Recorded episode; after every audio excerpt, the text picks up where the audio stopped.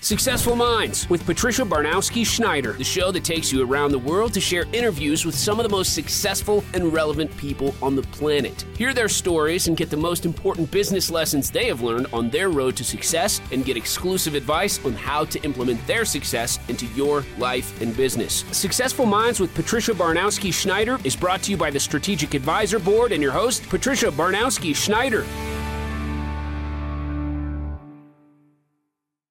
Hello, and welcome back to Successful Minds. I'm your host, Patty Baronowski Schneider.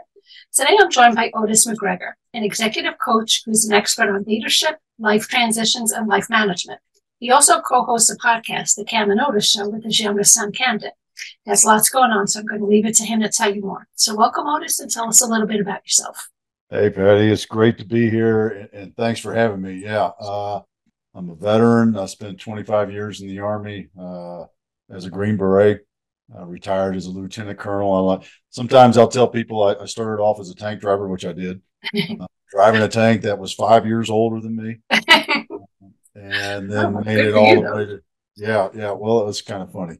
Uh, it was well before all the le- electronics and smooth riding, and yeah, it was uh, it was quite an experience. A lot of uh, a lot of physical labor uh, yeah. involved in keeping that tank up and running uh, and caressing her, being nice to her. So yes, must be nice to the tank. that's right. That's right. That's very ironic, isn't it?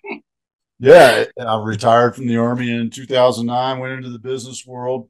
Uh, worked for several companies as a business development program management, doing everything from from uh, data management, coding strategy, uh, product manager for that, to building uh, life support camps in equatorial Africa, to police training in Afghanistan, all these sort of things. Uh, but none of them were, none of them were fulfilling me, and and uh, you know I had to I had to do a shift in my head. It was actually a moment of clarity I had about six years ago, uh, sitting here in the home office feeling sorry for myself. because all my buddies, you know, from my perception, all my buddies had these great jobs that they loved. You know, they were having fun, making a lot of money, all that sort of stuff. And here I was, you know, I'd worked for five different companies. I was currently in my fifth company in those seven years, plus all these side gigs I do. And I was miserable. I was miserable again. And uh, as I sat here in my home office here, wondering what was wrong with me and started reflecting on my life since leaving the army. And I realized uh, there only two things have been consistent in my life uh, my family, uh, still very mm-hmm. for consider myself fortunate to be married to my beautiful Texas bride from nice. from my days at A and and boys high school rugby. So, very ironic because you know, I'm a Texas boy, so all, all I did was play play football growing up. Well, our youngest son decided he wanted to play rugby, and my okay. wife and I did the tag team thing. She'd pick him up from school, drop him off at practice. I'd swing by at practice and pick him up on the way home from work. I started leaving work a little bit earlier out of the truck. Became great friends with the with the coach, who's a Kiwi, and he said, "Well, why don't you help out?" And I said, "I don't know a thing about this game." uh, so I became an assistant coach, and then turn around again and he asked me to take over as head coach. And that summer, I was sitting here feeling sorry for myself. I, I started to say, well, why was I spending so much time in this sport that I had never played, didn't know anything about, but now all of a sudden it's become this passion project for me. And as I looked at it, I said, well, there, there's three pieces to it the game of rugby, uh, awesome game of strategy, effort, teamwork, love it. The boys was part number two you know, our because it was a club sport, head coach, our house was the clubhouse. My wife and I ended up with 35 extra sons, which was a lot of fun. But what I realized what it was being their coach was what was really fueling me. It was teaching, mentoring, guiding them, challenging them, holding them accountable, not just teaching them to be great rugby players, but to be great young men going off into the world and into society. And when I realized that, that's when I so there's got to be something I can do with that mm-hmm. and become and, and and really use it as a business. because I also knew that at that point in my life that I wasn't going to pursue a professional rugby coaching course. uh, yeah. So uh, I discovered this thing because I didn't know about it. Discovered business coaching and executive leadership coaching, and that's what I've been doing ever since. I kicked oh, off the podcast awesome about four years to four years ago to support it. Uh, and yeah, that's it gives me the opportunity to help people be successful, help people understand what their purpose is because I didn't have one. Right. Years I, I did. I, let me rephrase it. We've all got one. I just didn't know what mine was. Right. right? So it wasn't that I didn't have it. I just didn't know what it was because I never bothered looking for it. All I was doing was just going through the motions of life and working, you know, doing the nine to five. I was I was Dolly Parton's theme song, you know, nine to five, except, except I was really more like seven to six uh, sort of thing, you know, the the 50, 50 hours a week was a short, short week. It was usually that 60, 70 hours a week that I was mm-hmm. working for no reason other than uh, just a hard worker. And yeah. there was nothing to it. Hard worker collecting a paycheck. And uh, when I came, had that moment of clarity and started to understand and define what my purpose is in life, mm-hmm. and that's when I started to live my life and started to enjoy my life. I am fulfilled because I pursue my purpose every day. My purpose is to create a legacy of leaders. Mm-hmm. And that's what I do in a number of different ways. And I love that opportunity. It's the fuel that gets me up and keeps me going. Well, that's an awesome story. But it is true. Like we all, you know, you were taught go to school, work hard, get a job, pay bills, and that's it. And so many people go through. I mean, I did the same thing. I mean, I was working well, and since I'm 12 years old, I've never not worked. I couldn't even tell you what unemployment was. I've never been on it. Just work, work, work, and work in 18 hour days, blah blah blah. You know, then I start my own business, and I don't know if that was better or worse because now I'm working even more hours every day, and you know, but at the end of the day, when you look back, it's like, okay, but what did, you know, what do you get out of it? You get a paycheck, but, you know, so it is finding that something that, you know, gives you a purpose to wake up every day and say, I can't wait to go do this. You know, it's a lot of people don't have that. So that's awesome. And you helping people find that is even better. yeah. Well, and, and that's why you hear about these people who, who are wealthy, uh, who are famous and how they're depressed and they commit suicide and they drug mm-hmm. overdose and I truly believe, I don't know any of them personally, so I'm not accusing any of them. Right. But I truly be- believe the reason for that, the reason they have those problems is because they don't know their purpose. Right. They've never taken the time. They're they're doing the same thing that you and I were doing, just grinding it out, grinding it out. You know, their paycheck's a little bit bigger. So they're living in bigger houses and they got a bunch of people around them that, that say, Yes, yes, yes, you're the greatest and they never pause to truly understand who they are, why they're here, what's the purpose, you know, what's the meaning of life? You know, what yeah. is? why are you here? What are you doing? Yeah, that's awesome. Now, I guess I'm telling us about Introduction to Leadership Philosophy. You've had a diverse career ranging from being a Green Beret to coaching high performing business owners. So, can you walk us through how your understanding and philosophy of leadership has evolved over the years? You know, it, it's it's more of a as I grew up, I learned how to handle things. I had a lot. Of, I, have had, and I still do, a lot of great mentors in my life. Uh, people that worked for me that taught me lessons. People I worked for that taught me lessons, both in the military and business, and even now uh, that I learn from all the time. The philosophy, I would say, doesn't didn't change that much, but became more refined.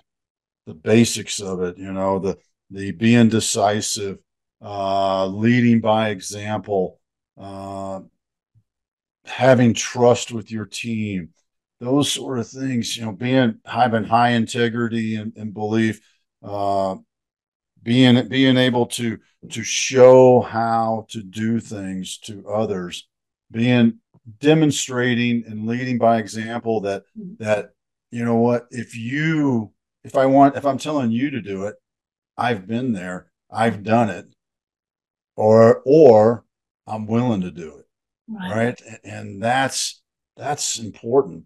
Uh you know i've also learned one of the one of the probably the the biggest changes in my life over as I've as I've become uh, more mature and a little bit more gray uh, is is the understanding and acceptance and patience. Because I can remember, and I remember a couple of specific things when I was younger and a lieutenant blowing up at a guy that worked for me. I mean, almost temper tantrum sort of thing. You're fired. You know the the old uh, what, what, was the the the Donald Trump show years ago before he was president? yeah, you're fired. You're fired. Yeah. you know, uh, that was a very calm way compared to how I did it.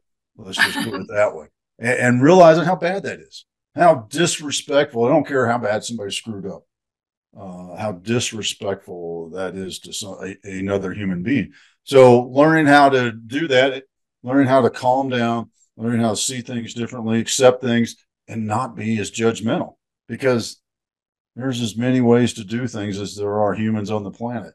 So if he didn't do it right, maybe there's the other piece. Maybe he didn't do it right because I didn't tell them how I wanted it done, right. what was required, which is a responsibility for the leaders. Right. That's awesome. And it is good. Um, that was one thing, like even with my jobs, I started from the ground up, you know, start as a receptionist, work my way up the corporate ladder. Slowly but surely I got there. And, you know, I saw some people right out of college and, you know, meanwhile I'm working my way up and they're starting all the way up here. But they didn't know, like I remember where back in the day, not aging myself, but before internet, before all that stuff, if we had a, you know, group presentation, you had to physically, you know, physically do them. Um, and I knew how long it would take, what was involved because I had done it where everybody else is like, we need that in 20 minutes. And I'm like, you're looking at at least three hours. Like, you know, until you've got your hands dirty and really understood, you don't have compassion for what people are going through because you don't know. And I think that is important. You've been there, you know, you can even if you have to take a step back, like I like managers when they go through companies and they'll just watch what everybody's doing and everybody's like, oh, they're watching me. Maybe, maybe they're not here to pick out who's the bad guy. Maybe they want to see exactly what you're doing so they have a better understanding, you know, so that is, that's really cool. Well, and one of my, one of my mantras is, uh, you know, if a hole needs to be dug, you better be willing to pick up a shovel. Yeah. Too many people aren't. yeah. yeah. there's a there's a, a great book about the uh, the great uh, the All Blacks uh, rugby team. It's the New Zealand rugby team, and I'm drawing a blank on the the name of the book now, uh, but it's it's pretty famous. And one of the this is this is the the greatest rugby program in the world. The this consistently top notch from this little bitty nation of New Zealand that probably has less people than we have in New York City, uh, and they consistently win. And they consistently win because of the the core values and the character, the personality of the organization. And one of the things, one of their key tenets is sweep the sheds. Mm-hmm. If if you if the shed needs to be in this locker room for it's Kiwi for locker room sheds. if the locker room needs to be cleaned up, then you clean it up. We're here, we're using it. It's not these are the great. I mean, these guys in, in New Zealand are on a pedestal, probably higher than NFL players are here, wow. here in the US. And their attitude, their culture is get the broom and clean up. Wow. Best in the world at what they do. Nice and, and humble. And that's that's the way I grew up in the military. That's the way I grew up in my house. Right. Dad taught me that uh, as a Boy Scout and leading Boy Scouts where I first started being in charge of people. Hey, the hole needs to be dug. Grab a shovel. Yeah. Garage needs to be swept. Get a broom. You know, I mean, it's it's that's how you lead because you're you're not leader and right. team. You're team. You right. got to work together. So that's something more and more people need to understand. That's awesome. Yes, I guess speaking about your Green Beret experience, how has your experience as a Green Beret, Green, Beret, Green Beret influenced the way you approach leadership and life management? And are there any principles to, that you carry over? Uh, well, I tell you, one of the biggest things was uh, trusting, trusting the, the guys, tr- and, and even now trusting people to perform. Uh, because I was working with the best of the best. You know, I was talking about the All Blacks my the guys that I was surrounded with were you know, we were, we, first off, you're triple volunteers what we call it. Cause you volunteer for the army, you volunteer for airborne school and you volunteer to go Green Beret. Well, that doesn't mean that you raise your hand three times and you're in. Right. There's a whole bunch of tests and the tests get harder and harder. And even the test after you get qualified and you put and you don your green beret and you get to the team, there's people that don't make it when they get to the team hmm. because they're not part of the team. They don't have the right attitude, right? Mm-hmm. They they come in arrogant. I'm I'm you know I'm God's gift to the Green Berets. I'm God's gift to this uh, this team. That that was part of it, and I'm kind of I've kind of drifted off. But to come back to your question, it is the quality the quality of the people I worked with was so high. First off, I, I could just let them do their job. So I had to trust them right from the get go, trust them to do their job. But I also had to learn that listen back, let them tell me, Hey, have you thought about this? What if we did it this way, sir? I knew I was the one in charge. They knew I was the one in charge. They knew I had the final say. Right. But I needed to listen to the experts because they were the experts. Right. You know, uh, here, here's here's my favorite kind of metaphor eh, description of what it was like to work in the Green Berets. Monday morning, we have an operations meeting, and I say, "Hey guys, I need uh, three bags of blue powder by Friday. Right? I need three bags. Who's got it? My uh, my engineer, because the engineer was also the logistics engineer, raises his hand and says, Hey, I got it, sir. Roger, okay. Wednesday, Wednesday afternoon, he comes to me without me asking. Wednesday afternoon, he comes to me and says, Hey, sir, I got two. I got two bags. I've got a line on one, but I'm not, you know, it's a little tough, but I've got a line on that third one, and I'll let you know. Friday morning, whoop, there's four of them. There's four bags you know and and that's the kind of performance that happened all the time no matter what we were doing it was that level if i needed three i got four right. if we needed to go you know and, and build something do something it was always higher higher performance than you expected the value you know we talk about in business adding value adding value to our clients and our customers right that's what these guys they were treating me like they were like I was their customer because they would perform at such a high level. Right. Now, here, here's the here's the inverse of that. Here's the problem with that. If you grow up around those kind of people, you develop a habit of trusting everybody, thinking everybody's going to perform like that. Right. Right. So, hey, Patty, I need you to do this. And you go, and Friday afternoon, I go, hey, did you get that done? You're like, oh, you wanted it this Friday. you know, I mean, that's a whole, that, that's the way the rest of the world operates. And I, I will admit that has been my biggest weakness since since I left that organization mm-hmm. is I I was so used to working with people that were such high performers that had such dedication to their job and their mission that I never had. I mean, truthfully, I said, you know, I need three, I got four, whatever it was. Right. And and you always got it early too. It was always better and it was early. And if it wasn't going to happen, they'd always tell you, "Hey, I'm having some problems. Maybe we can make. Can you make a phone call for me?" You know, it was it was that kind of a culture and attitude, and it scarred me. yeah. I've stumbled in, into a couple of things in the business world because I expect that same sort of performance. And I get it most of the time because of how I select my team and the people I work with. Right. But sometimes you don't when people just don't, that's, they don't know. Yeah. They don't know. That's what, that's how you should expect people to perform. So everybody yeah. listening on here right now, come work for me make sure you're giving me four when I ask for three and give it to me. don't wait till Friday, give it to me Thursday. no, but it is true. Like I, you know, I'm a hard worker. I go above and beyond. I've always done that. And you assume everybody else is going to do the same. And it's, you know, especially nowadays in the world we live in where everybody has a voice, this and that, you know, we're in a tricky world now. Like people don't go above and beyond. Most, I shouldn't say people, most people don't go above and beyond. And then if you say something, that's it. It's a whole big fiasco. You know, you don't appreciate anything I do, blah, blah. It's not that at all. You're paid to do a job and you're only doing a quarter. You know, it, it, it is hard, but people, it, I guess if they see that you value what they're doing, they want to do more because they want to prove themselves to you. And they, you know, and that speaks for itself, you know, but you know, it's just a crazy world we're living in now, and people have to really start understanding. You know, you have a voice, but you you don't have to say anything. Actions speak louder than words. You know, show me that you you are you know you value your job, you're passionate about what you do, and that I don't have to babysit you because you got this. You know. Well, it, it, you know what? There, there's a good point there, though. Maybe that per maybe that person is not in the right position.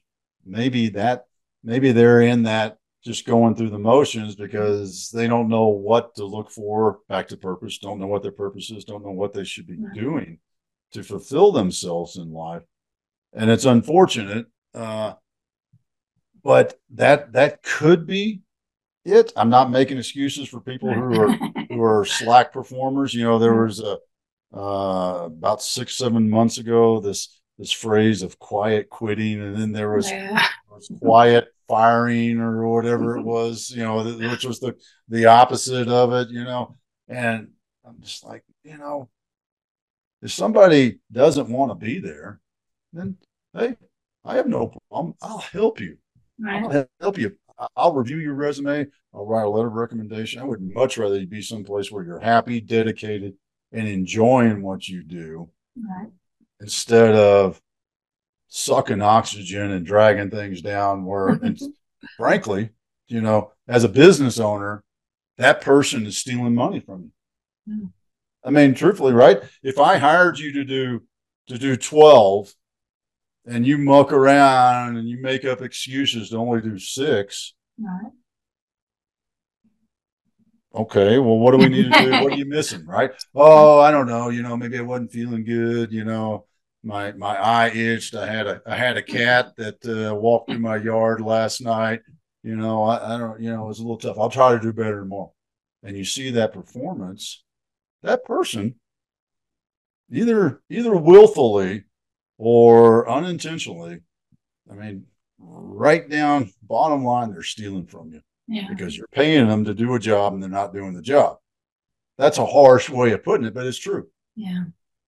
So you as a leader, your job as a leader is to train the person. Well, first off, you tell them what's expected of them. Right. What, what, what do I expect you to do? In order for you to be su- successful, I expect you to do A, B, C, D. And I expect you to do those four things in this manner at this level of performance. Right. That's number one. Number two is I need to train you how to do A, B, C, D. And in that training, I set you up for success. And then number three, I need to make sure you have all the gear and tools that you need in order to perform A, B, C, D. That's my job as the leader. Right. I do all those things and you still fail to perform, then it's time to find something else. I'll yeah. find somebody else that I can put in that job that will perform. Right. I guarantee. Yeah, wow. well said. Now, the general, general, generational aspect. You co-host your podcast, The Cam and Show, with your youngest son, Camden. So, how do generally, general, generational differences between you and your son influence the show, and what have you learned from each other? Well, first off, I'll, I'll say it's usually me that fumbles on the words, so I'm, I'm happy. oh, like is it Friday? I know. That's right. That's right. Uh, you know, it, it's it's really great because you know obviously I've got a few more years of experience. I got a lot of military experience uh, and business experience. He's got entrepreneur and rugby experience. So we we come at things similarly, but there there's there's still that difference that he sees things. You know, we used to always joke about this. Uh, you know, his soul hasn't been crushed by the reality of the world. And there's some truth to that, right? I mean, not not that you get old and you get cynical. So, but in the sense of, well, I've been around the block. I've seen a thing or two, like that uh-huh. insurance commercial, right? I've, I've seen a thing. So I know, you know, the probability of that working is not real high, but he sees it and he says, Hey, I could still do this. And I'm like, okay, you know, if you think so, go ahead, give it a shot. Thing. And I think that's, that's probably the biggest, biggest thing because I, I'm looking back from all my experiences and saying, well, you know, I did that. Saw somebody that did that, you know, 15 years ago and it didn't work out. So it's probably not going to work out now. Whereas he's looking ahead and going, Hey, I read I read an article in uh, Forbes magazine the other day that said something about blah blah blah, and I think we could do that. I'm like, all right, you know, give it a shot. Yeah. yeah. I think that that is that is a a really interesting aspect that uh, all of us who are at a later point in life should look back at and and you know how can you partner with somebody younger than you? There's a difference. I you know i've got a i've got another business partner that's uh, about 15 years younger than me. And you know his life is still going up like this. You know not, not that my life's going down yeah. but i mean truthfully you're you know what's what's uh, the average lifespan and all that sort of stuff. You start doing some math, and you're right. like, well, I am kind of over the over yeah. that part of the hump, right? I mean, I'm, I'm, we ain't getting out of here alive. Just saying. No. I know nobody likes to talk about that, but that's the reality of it. Yeah. uh, but you start, yeah, this is pretty cool. You know, I can I can do this a little bit. You know, tweak and he's like oh man we can do this and we can sell it here and we can build it up like this. We could cr- you know create a factory over here. And i'm like you're running it. Yeah exactly. Because, because, he's at a different point in life right? He's he's on that that upslope you know it, it's uh there's that old saying that you know your your teens and your 20s is for figuring it out and your 30s and your 40s is for making money and your 50s and 60s is for enjoying it there's some saying like that, but there's a lot of truth to that when you start to look and think about where am I at in life? Right. And, and that's just the, it's the reality of it. You know, yeah. how much do I want to work 16 hours a day and be on the road all the time? Right. You know, when I was a captain in Green Berets, man, I'd raise my hand for anything. We need somebody up. Okay. Wouldn't even let them finish. Hey, uh, we'll go. We'll yeah. go different time. Yeah, I mean, because that was that was that attitude of what's next? How can we challenge ourselves next? What's the next thing we can build? Right. What's the next you know activity we can do to make ourselves better and and build on that? Right. Get older, it's like back to that those two attitudes, right? It's like yeah, you know, I could run five miles, but then I'd probably end up in a hospital because be out and you know my fall apart and all those sort of things. You start to look at things a little bit differently, right? right. And it's just it's I think there's there's a uniqueness to that, and uh, I think more people. It's it's one thing to have somebody that's in your same age bracket and running, right. but there's a lot to be gained from this, from a gap in the age in business and working together. Right. You know, it's the guy the guy over here sees things a lot differently than I do because yeah. he's at a different point in life. You know, six year old daughter, mm-hmm. and he's about this. I've got a one year old grandson, right? right? I mean, so. No, it is unique. I mean, I love that too, where, you know, back in the day, nobody ever asked your opinion. No one cared. It's like, I'm the boss, you do as I say, and that's it you know, but now, you know, I notice that now, and maybe I am getting older too, but you see the generation, they have a different outlook on things. They view things completely different. And sometimes it's more interesting than, okay, well, why do you, like, I'm always that person, why, why, why? Why do you think that? Or what would you think? And explain it to me because, you know, I don't want to be that person to do as I say. No. What is your thought? Because maybe what you're going to say, I'm like, okay, I didn't even think about that. And now, like, especially like even with marketing and all that, with this, like, there's, it's completely different how it used to be. So sometimes you need to get the feedback from the younger generation because that's not how I was, you know, I was taught how to do it or what I've done through all the years. And if it's changing, explain to me what you're thinking and how this, you know, so it is good. You need that feedback. So mixing the two different generations is um, generalization generations is um pretty good. And it's good. I, I you know, the podcast having two different takes on it, you know, because you obviously are someone here where people can look up to the experience and look up to like a mentor, you know, tell me what, what your experience is and what you did and why you did it. And then let the younger generation say, okay, we took a little bit of that and now this is how we do it, you know, so it is kind of unique.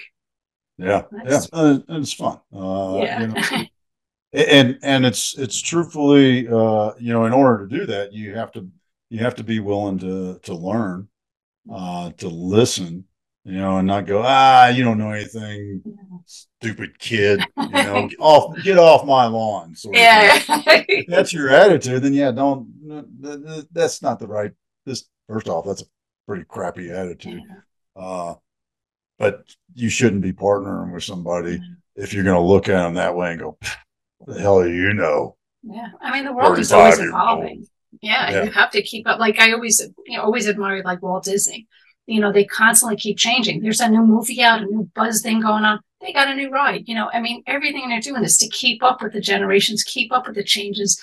You know, and I'm like, whoever does their marketing, I give them two thumbs up because they they are evolving and keeping up. They might not like it, but it's just the world we live in. And if you don't, if you're not open to listen and change, you know not saying you have to agree with every single thing but hear it out and you know see see what you can and can't mix in with your you know what, what you're doing and you know the world is evolving and it's changing every day if we don't keep up with it you're going to be left behind oh yeah yeah exactly yeah now, I guess tell us about life transitions. You're an expert in life transitions. So, can you share some common pitfalls people face during major life transitions, such as maybe a career shift or personal changes, and how to navigate them successfully?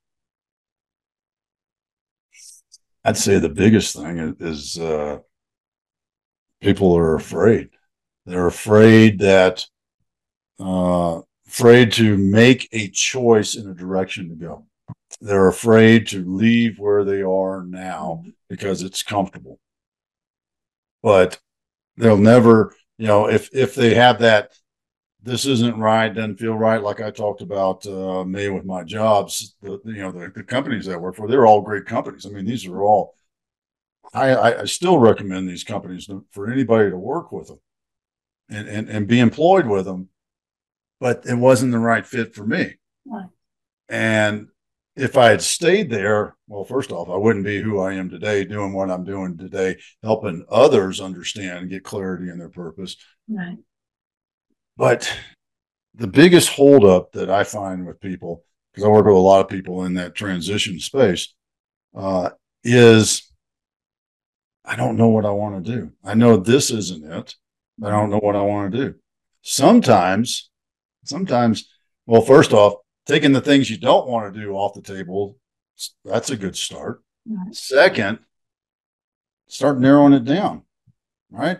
I mean, if you got let's let's say there's five things that you got and you're like, I want to do these. I don't know which of these five things I, I want to do. Okay. You know, that, that's kind of crazy. Mm-hmm. Uh, pick one. Right? Pick one. And then start to go towards it. Start to, you know, take some classes. Like if it's some, like a completely different career field, mm-hmm. uh, like, I don't know, you want to be a doctor or whatever. Well, go take some classes, night classes at the local community college on biology or anatomy or mm-hmm. or maybe become an EMT or or or or whatever. And just see. Test it. Because mm-hmm. which would you rather do? Stay where you are and complain and be miserable? Mm-hmm. Or take a chance that you're walking in the right direction and then find out, nope, that's not it. Okay. Well, then let me adjust over here. Is that it? Nope, nope, that's not it. Man, that's I, I did, I'm just shocked at the number of people who are satisfied being dissatisfied. Yeah. All they're doing is looking for attention and saying, "Woe is me! Look at me! I'm I'm, I'm sad. I don't have a good job. I'm not happy. Mm-hmm. Can't wait till Friday night." Come on, man. Come on, do something different. Yeah. You want to change your life? Change your life. It's almost like they want somebody to tell them what to do. That's what most people want. Just tell me what to do. Tell me what I should do. I'm not going to tell you what to do. Right. I'm going to give you some tools, some processes to think about what to do and, and help you shape it and understand what you're thinking about and maybe find some things that are interesting and maybe, maybe guide you a little bit so that you're, you know, okay, well, I, I'm going to go this direction over here now. But I'm not going to tell you that's what you should do. Yeah. There's a lot of people out there. Kind of agree. You, you ever been in one of those uh, those groups where somebody asks a question, man, I'm having this problem with this, and then some dude, usually a dude, but it's usually a dude, comes flying in off the ropes. Well, you got to do this, this, and this. You should take this step and do that, and then you should take that action. And I'm just like, dude, you know nothing. yeah, You ain't in his shoes. that's But you know what? Because because people are so afraid of taking responsibility for their own life, Mhm. they're willing to take some dude from the top rope who has who's never walked a mile in your shoes, has nothing, knows nothing about your family, the job situation you're in, your background. They've only met you a couple of times in a networking event, and they're gonna come flying in like Superman and rescue you.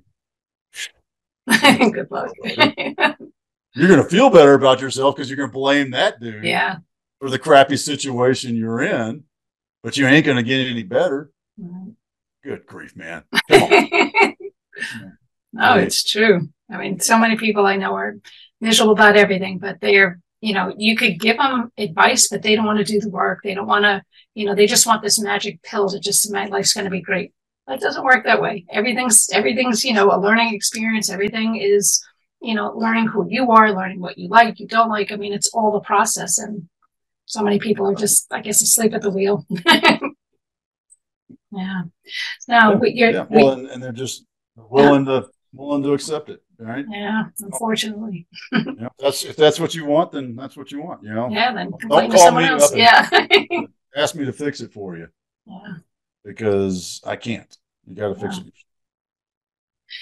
Now, about your hat with the tribe. So, building a tribe. Your platform's called Tribe and Purpose. So, what's the significance of having a tribe, and how does it contribute to individual and collective success? Well, we don't get anywhere by ourselves. I don't care who you are. You know, you may hear Elon Musk, you hear the name Jeff Bezos, uh, Bill Gates, you know, you hear all the names, right? Right. But not a one of them got to where they are without the people around them, without a tribe supporting them, Right. both business and life, and those intertwine together. You've got to have, you got to be part of something. Nobody is successful alone. Right. I mean, not not to mention the fact that everybody should be giving back to humanity in some form or fashion, helping others do better in some form or fashion as part of their purpose. But you cannot be successful by yourself. You think you think Jeff Bezos spent a lot of time sitting at a computer coding, coding that website and setting it up, putting books up on the shelf and putting them into a box to get Right. it going? No, no, he had a team. I mean, there, there's there's all kind of not as many books written about him as there is about uh, uh, Bill Gates and and Steve Jobs. That was the other one I was thinking of. You know how how those guys interacted, and how they sold their stuff. They became the front man. I mean, somebody's got to be in charge, right? So you know, back to the tribe. The tribe is that group that works together. They have common values. Their values are aligned and a common purpose to help everybody in the tribe succeed. And that's the power of it. And and that's one of the things, you know, that's one of the things that we do at Tribe and Purpose. Uh, some people call it a mastermind. You know, a mastermind is is a tribe. It's a small group of people that come together on a recurring basis. And, and small for me means 12 people, 10 people or less, more five between five and 10, ideal situation and they work together. They share ideas, they share the burden, they share the load, and they work together to help each other succeed. I like to put it is I am a, a good member of the tribe is 51% happier when you succeed than when they succeed themselves. It's true though. Yeah. That's that's a good member. I'm I'm willing to stop what I'm doing. Man, I'm almost there. You know, I've got I've got the cure for cancer right here. But you need help, Patty? All right. I'm coming over there, help you out. I mean, that, that's the kind of attitude you got to have, yeah. right? I mean, that, that's yeah. that's the success of a tribe. Yeah. And and it's also they're there to pick you up when it all goes to shit. Right. I mean, there, there's there's no other way of putting it. The the tribe is there. They circle back around and say, "All right, what do you need help with?" All right, I'm coming over. I can help you with this. I, I know this person that does this. We can come over and do that. Same thing. That they're there to celebrate when you have wins, and they're there to pick you up when it all falls apart. I know that's um one unique thing with any type of like group that you're working with because so many people like I grew up in the corporate world and you know you had your hierarchy of you know what nobody cared. Like i remember when i first started out i was a single mom. I was the only it was almost all 90% women. I was the only one with kids. Nobody cared. Uh, you know what, what i went through even just to get to work was a full-time job. At the time i dropped the kids and blah blah blah. But nobody cared. Like nobody asked me it was never like oh how, how was your morning like i'd be soaking wet from the rain. I grew up in manhattan in the city. You know it was just a mess. And um there was no compassion. There was no try. There was no, like, nobody cared. Everybody was stepping on everybody to get ahead. And, you know, so it's a shame. But, you know, it, more and more, like when you hear stories like that, I'm like, well, was like, oh, I like, I love that. It's like, I've never really experienced that, but it makes such a huge difference because, you know, you motivate each other. You all want to succeed because you're a whole, you know, like I always tell clients, your success is my success. I'm not just here to take money from you you you succeed and that that's great for me. I'm, I'm on the agency side but i work with everybody. I'm part of your team you know and i always had that mentality to do that but it, you know hopefully more and more companies are doing that now but it's not something that i experienced you know in my growing up in the corporate world but it is really important because that would make so much difference in any employee's life to know that i'm part of a team and we're here for each other. And if i'm struggling and I'm just not figuring it out. You're not just telling me there's the door, leave. You're helping me. Okay, how could we figure this out together? Blah blah blah. I mean, I think that's awesome. Yeah, yeah. Well, you know, and and that feeling is part of Maslow's hierarchy of needs, mm-hmm. right? You know, the baseline food and shelter, right. uh, love, and then then the next couple will get a little fuzzy. I always can't remember which ones they are, but being part of something right. is is one of them and feeling a contribution feeling like i am a value added to an organization. I'm pretty sure that's the very top one of the triangle. And that's that's where it all comes together right? Mm-hmm. so now i am part of something. I feel like i'm part of an organization that cares right. about me. Right. and i'm not just along for the ride. I'm not in the back of the pickup right I'm up there contributing as part of the organization. I am a value recognized, value added member of the organization of that mm-hmm. tribe. And that that helps bring it tighter and tighter and tighter together. And like Otherwise, you said, it's coming from you as a leader, not just the coworkers that are on the bottom. It's everybody, you know, because yeah. if the leader can sit here and pat you on the back and say, you did awesome. And I'm so glad we're in this together.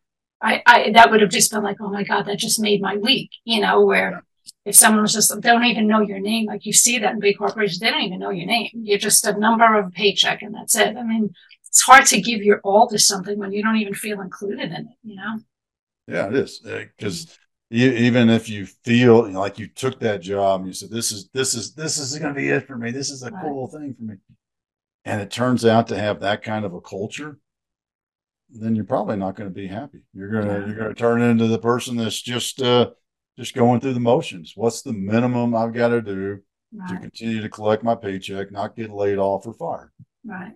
You know, and, yeah. but if you, as the leader, recognize that person and tell that person that they're a value added contributor to the organization right. and you appreciate what they're doing, man, it goes so far go yeah. so far. People get wrapped around the axle in these big corporations, right? And and they and uh, yeah, the CEO. Okay, the CEO can't do that. He's not going to go around to all 150, 200,000 people at Lockheed Martin, or yeah. you know, name a you know name a, a uh, you know a, a Forbes 100 sort of company that's that's huge. The CEO can't, but he can establish the culture so that it is a trickle down so that the managers, the directors, the, the people in that chain have that kind of an attitude and create that culture within the organization. Yeah. Yes, the likelihood that uh, you know the CEO of Ford is going to go down to the you know the factory line and and and know Joe's name and Joe is the guy who who takes the right wheel assembly and puts it on the F one fifty. It's the seventh seventeenth step in the process. He's not gonna. He may get down there and shake Joe's hand, right? But he's so far disconnected. But if he or she, I don't mean to just, I'm, I'm just, yeah. right? Uh, if, if he is that guy at his level and maybe one below, maybe even two below, and he knows those people and he gives that gratitude to those people and recognizes that team, then they're going to push it down. Right. And they're going to follow the same culture. There, it's established from the top down. So yeah, giant corporation, they're not going to, the CEO is not going to know everybody by name. I've met some pretty high up CEOs or CEOs that are some pretty big organizations that shock me. And sometimes it's like, holy crap, how the hell yeah. did you know? you knew my name? There's some people that have that, that God's gift. Uh, but most of us, normal people, do not. So how do I establish that that understanding? And it's a, again, you know, leaders lead by example. And I set the standard up above and I demonstrate it and it trickles down throughout my organization. That's awesome. I guess tell us some practical tips for our listeners who are aspiring leaders that are going through life transition. Can you share some practical tips that they can implement today to set them on the right path to success? Uh, my my most favorite tool, and I'll share this. I should proprietary proprietize patent prioritize. I know yours that is me. No, not prioritize. IP, intellectual property, intellectual property. This thing, trademark it, but it's the ideal day. But okay. the secret to the ideal day is that it's the ideal day five years from today. So they were recording this 27 September. Five years from today, 27 September 2028. I wake up in the morning and things just go with the flow. You know, kind of that I'm driving to the office, the lights all turn green as I'm approaching every light, right? I I walk in and and you know what? That that uh that sales request I had sent to a customer comes in, close the deal. That happens. This happens. My wife and I go out to dinner. We have a great time at dinner, really great food. Don't eat too much so that we're miserable, but we just feel great about it. You know, then we go back home, we chill out, and we have a great conversation. I put my head down in the bed and I go, man, what a great day. What a great day. That's the ideal day. Right. And what that is, that's your vision for who, what, and where you want to be. What does that look like? Unrestricted, realistic, ideal day. And the reason I say unrestricted, realistic is, you know, let, us let's, let's be realist. Uh, you know, I want to ski in the morning and I want to you know, kayak in the Caribbean in the afternoon. Eh, unless you're figuring out a teleporter in five yeah. Uh, but maybe maybe skiing, maybe I want to hit, you know, do a couple of runs in the afternoon do a couple of runs in the morning on the way into the office or on the way home from the office. Or maybe I want to swing by a river because I'm a fly fisherman and I want to cast my fly into the water for an hour before I go to the office. Right? That's that's creating the ideal day. Maybe maybe it has to do with the size team. Maybe it's it's the function of the team. Maybe it's what we're making. Maybe it's where we're living. My my run in the morning, even though I don't anymore. but my run in the morning is through this beautiful trail in the in the woods, you know, and I see the the the jumping bunny rabbits, and there's a deer and an elk, and you know, and I see all these sort of things. What I'm doing is I'm creating this image in my mind for what right looks like, what I want my future to be. And when you do this and you do it in the gnat's detail, um, you know, the devil is in the detail in this exercise, right. meaning if you set your alarm for 5:30, do you wake up to your alarm, then you turn it off, then you get out of bed? Or do you get out of bed, turn off your alarm? Or some other form of fashion? Do you take, do you go pee? Do you brush your teeth, go outside and have a cigarette? What do you do? Right. You drive to work. How far are you driving? What What are you listening to while you're driving? Or are you making phone calls? You're doing a podcast. Listen to a podcast. Talking to people. Making see all these things. These are the details that we're creating this image in our mind of what right looks like for us. What we want our life to be. Mhm. I like to call that that part, that image, the red truck syndrome. And the reason I call it the red truck syndrome is is this. I never saw a red pickup until the day I decided I wanted to buy a red F 150. And the day I decided I want to buy a red F 150, guess what? Every intersection I can come to, there's a red pickup.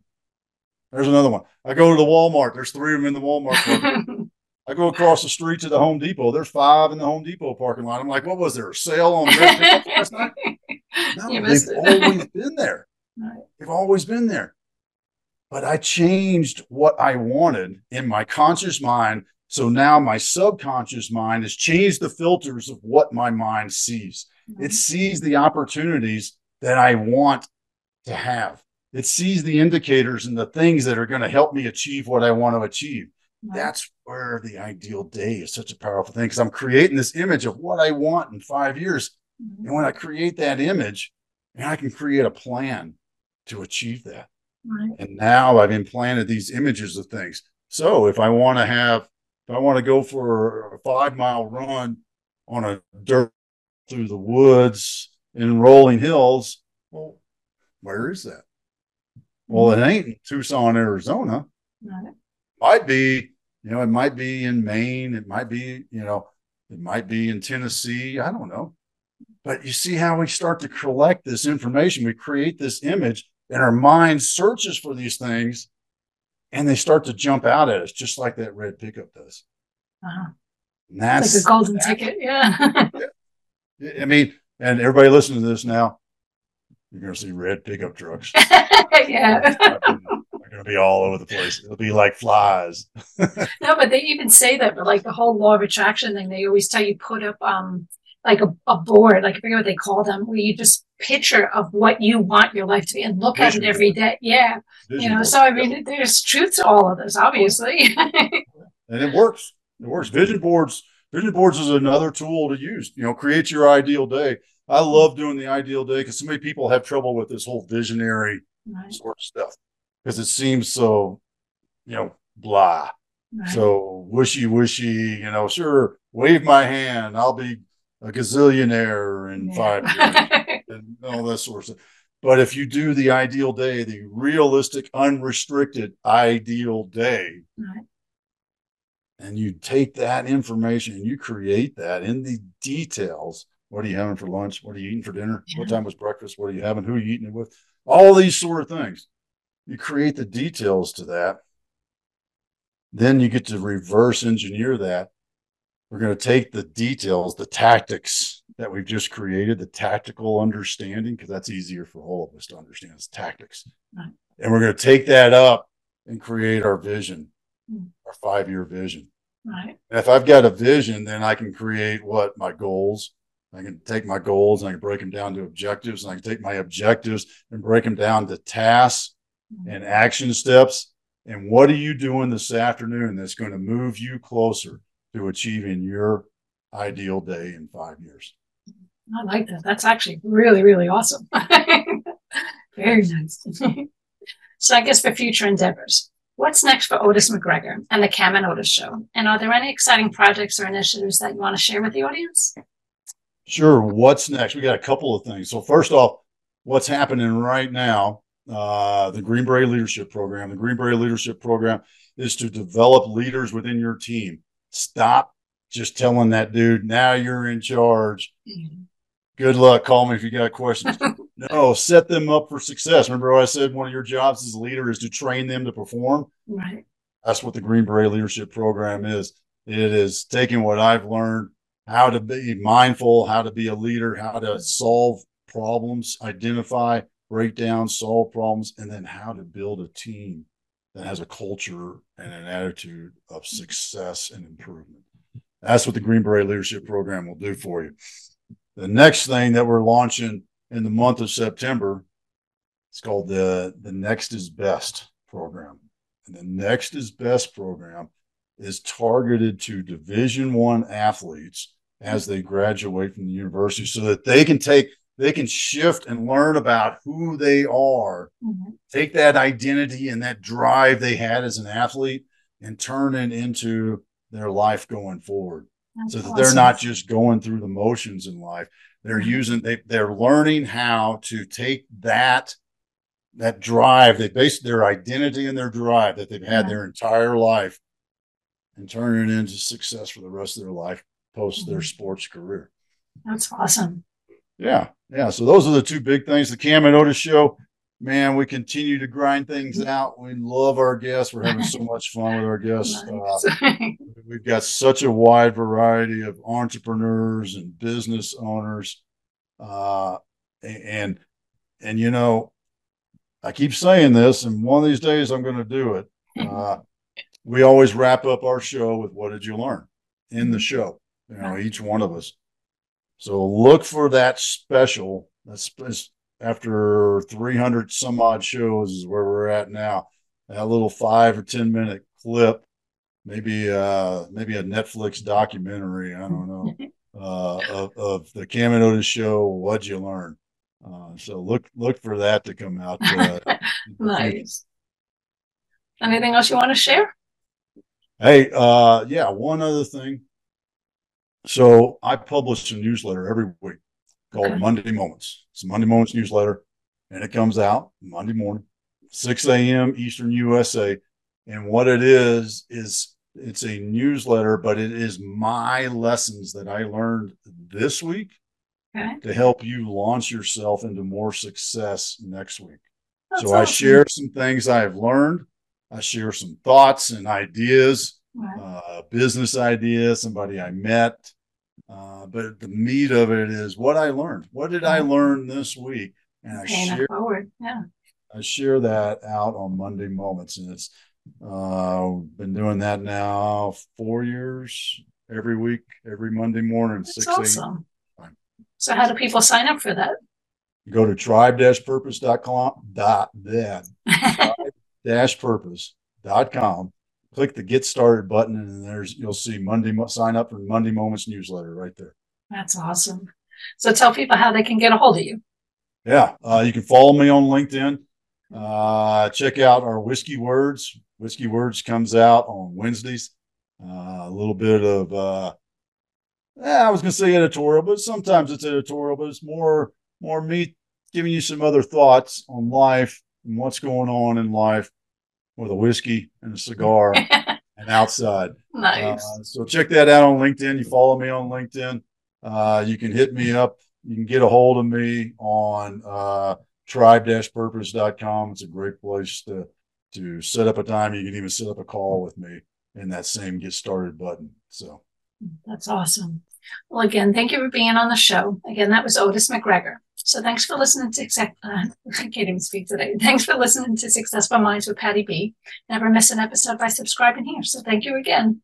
Thank you for listening to Successful Minds with your host, Patricia Baronowski Schneider. Please leave your feedback and visit strategicadvisorboard.com to get the latest and greatest business advisement on the planet. Follow us on social media for updates, and we'll see you on the next episode.